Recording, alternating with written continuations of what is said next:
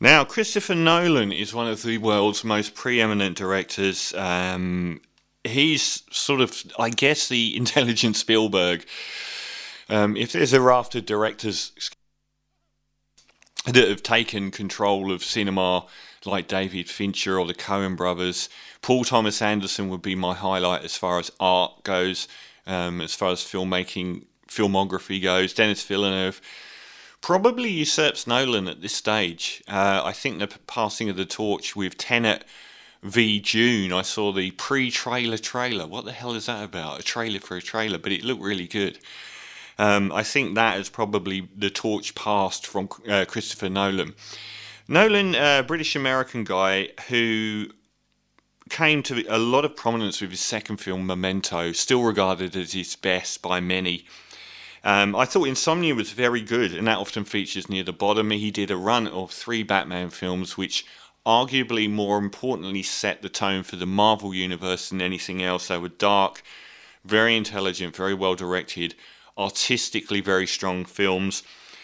Perhaps reaching the peak with The Dark Knight more than the final film, uh, The Dark Knight Rises. Um, that was regarded as still one of the great achievements in, in cinema and probably arguably better than any Marvel film on its own. I would say so, yeah.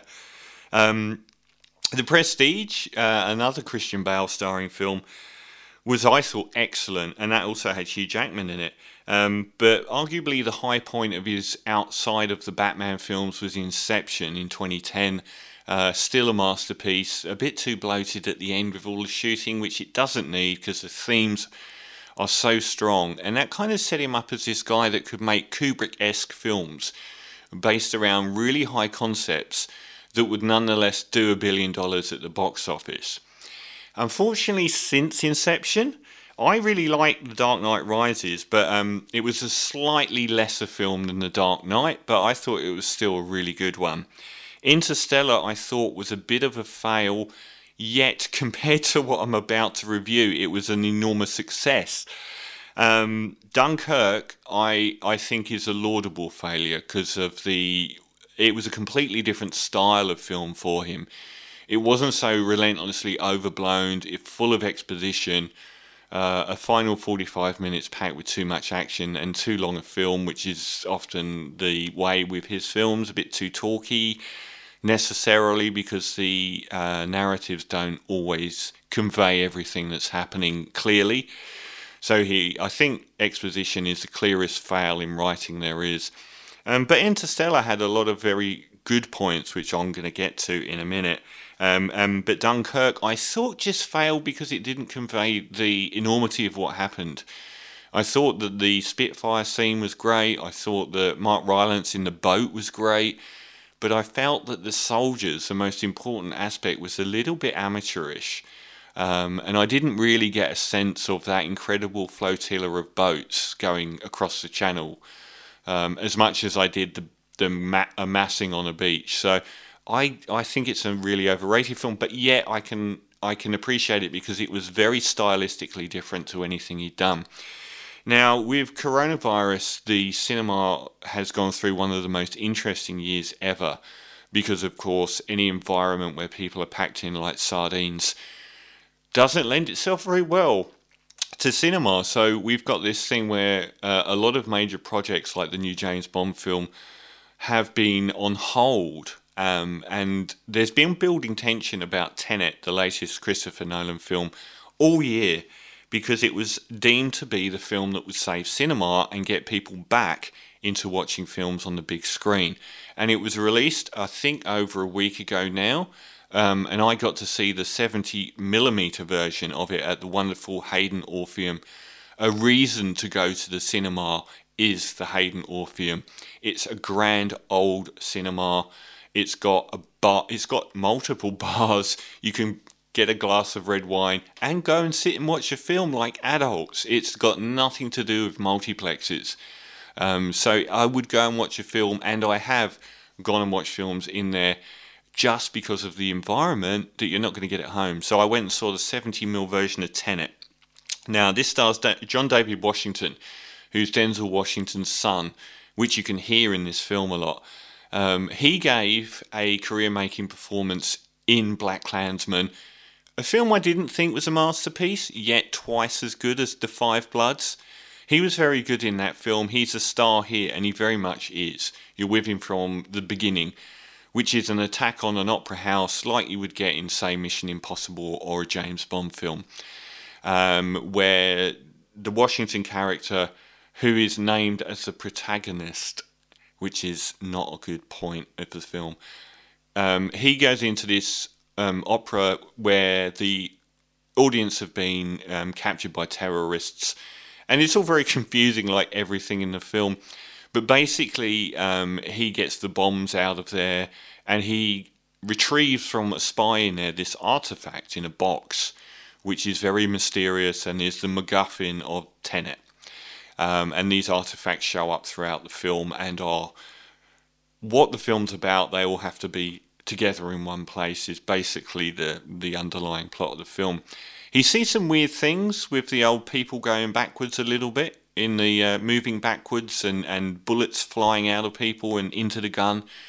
Um, and that's that's setting him up for the film. He is he takes the cyanide pill when he's captured and tortured. He manages to kill himself with the cyanide pill, but it's a fake. It doesn't actually kill him. And he wakes up and he is in the auspice of this organization called Tenet and he's told that he's now dead, but he works for them and he has to work on this new case, which is basically trying to save the world from the world's end, which is coming. And you're then told that something happens in the future, which is the end of the world, and fragments of that future have been appearing in the present. And he then tries to find out where this bullet comes from, which is flies backwards out of a person and he finds out about this the notion of inversion where certain artifacts which have probably come from the future can um, act backwards in time. So if it's a gun and a bullet it will it will do the reverse of what you expect. It is not a strong concept. It isn't a strong concept at all even when the scientist is explaining it to him and you're physically watching it it doesn't work it just doesn't work. The central premise of this film doesn't work. Um, so we then get a James Bond movie where he goes, you know, international locations, highly guarded complexes, where he hunts down. Basically, Kenneth Branagh is this arms dealer who has been he's he's like ground zero for where all of this future technology is coming from. Um, and Elizabeth, I can't say her surname properly. Debicki, who was magnificent, all six foot three of her in Widows, is the main female actress in this film. Another woefully underwritten woman role from Christopher Nolan, who rarely ever gets a woman role right. Um, she is the wife, the estranged wife of Kenneth Branagh's Russian arms dealer, who is ground zero for this future tech and David Washington pairs up with Robert Pattinson as part of this international espionage group of people who are hunting down what these artifacts are and what they mean, and under the belief that the end of the world is caused by them all being together. And that is the um, that's basically the plot of a very very confusing film. Now I watched this film and I I was deeply confused, but I was also sure that I had understood all of it. And there's nothing more annoying than fanboys in today's world telling you that you haven't understood a film if you don't like it. I don't like a bad film, therefore I haven't understood it. Well, I went through Wikipedia on the story after I got home. I understood 100% of the story. It just isn't very good. Um, this is a film that is undoubtedly Christopher Nolan's worst film. And it is impossible that it's getting good reviews because it is objectively a poor film. Now, I thought Interstellar was a misfire. Interstellar had great characters, memorable characters, a massive wide range of emotion, with some very moving scenes. Visual, visually, it was often dazzling, and it had some pretty heavy themes that were a bit clunkily delivered, but you understood and felt them. This is the opposite of Tenet. Not one single character in this whole film is memorable emotionally, it is completely flat. There is no emotion in this film, no heart, not one moving scene. Most surprisingly of all, I didn't rec- I didn't believe a single sequence in this film was memorable visually, and I thought at the very least I would get a visually memorable film. Nothing in this film is visually memorable. If you've seen the trailer where the plane, the 747, crashes into the side of the airport, that's the most memorable scene in the film, and you've seen it the way it appears in the film. That's also something that's happened much more interestingly in other films already. All of the big action sequences are derivative of stock action sequences. The other, where they're running up the side of the building, you see in the trailer as impressively as it appears in the film. Nothing in this film is anywhere near the imagination or visual splendor of action sequences in the modern Mission Impossible franchises, the Fast and Furious franchises. Not even close. I was really surprised. It's also a film that tosses out an awful lot of the better information in the film in the last 20 minutes. And it tosses them out in such a ramshackle, quick manner that they just fly by. Before that, there's two hours of nearly dead time. Um, the characters themselves aren't interesting people. Robert Pattinson and Washington are the mo- and uh, Debicki are and Branagh are the four most interesting people. They're okay but they're only okay and they're the most interesting people in the film. It also struggles with a lot of logic.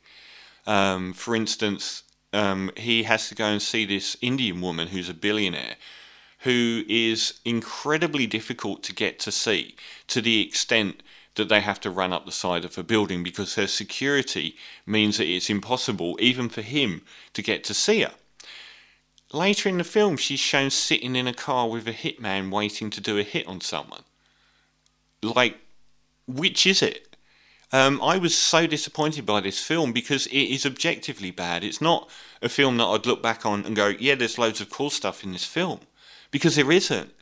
Um, there's a car sequence, which is the next biggest sequence, that just is a subpar Fast and Furious did it much better every single one they've done in Fast 5 on. I mean, every single major car heist element they've done is better than this one. And the biggest crushing part of this film is the backwards conceit doesn't work. It's it's never. This is a film that should have been a novella, a science fiction novella about 130 pages long, because the ideas are quite small.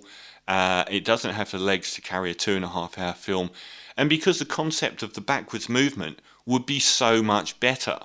But it isn't in the film. It never works. They must have spent how they spent two hundred million dollars on a film that looks like it cost twenty million dollars. I don't know. Um, the whole backwards movement thing is never lyrical or fluid or interesting to watch. It just doesn't make sense to you visually. It doesn't work at all, and that's the, that's the selling point of the film. If it wasn't Christopher Nolan making this film, another director would have got shut down because it wasn't a strong enough idea. So this is a massive disappointment. And I think if you look back now, Interstellar was a bit of a misfire, so was Dunkirk. It's a long time between drinks for Christopher Nolan. And his films seem to be getting weaker, and this has every aspect of weakness that have shown their heads a little bit in previous films. But like I said, Interstellar, really good characters, well drawn characters that engaged you. None of that here. Really dazzling black hole space visuals. None of that here. Um, I can't believe how rote this film is. Um, so I'm really disappointed to say that Tenet, it may be the film that saves cinema because a lot of people will go and watch it in the cinema. But I thought this might be a poor film, but at least I'll get some visual splendor that made it worth watching in the cinema. You don't. And probably the most crushing thing I can say about this film is I don't think I'll watch it again. Because even though I'd sit through Interstellar because it's got some really cool stuff, even though I didn't think it was that fantastic, I've watched it a few times, there isn't really a reason to watch this again. And the narrative is so confusingly portrayed that you probably do understand this film. It just is very, very poorly explained to you visually. Um, so I thought it was a very badly written film with nothing interesting visual and with a completely flat emotional palette and no interesting action sequences at all. and very, very flat characters. So, 4 out of 10 for Tenet, a really poor and the worst Christopher Nolan film, sadly. This is Vitamin C by Eggy uh, from Can, the Krautrock Band, from the album Ege Bamyasi, which occupies the opening 10 minutes.